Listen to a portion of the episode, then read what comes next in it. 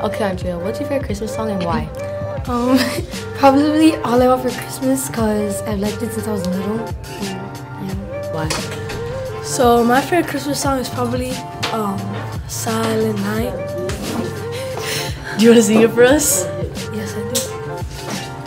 Silent Night, Holy Night. That's all I know. Oh, how is it your favorite Christmas song and you only know that part?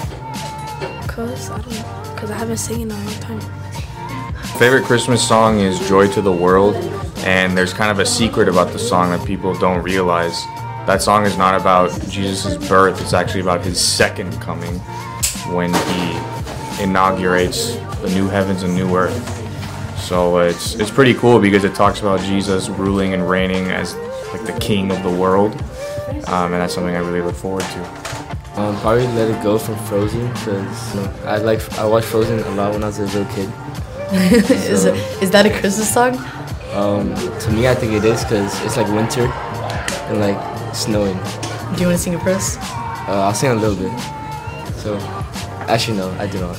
Uh, probably the one song from The Grinch where it says like "You're a mean one, Mr. Grinch," and then it says, "I wouldn't touch you with a greasy black banana peel," something, something like that. Around those words. Uh, and I like it because at the time, like Christmas was super fun to hang out with your friends, and that song just brings memories of that time. Okay.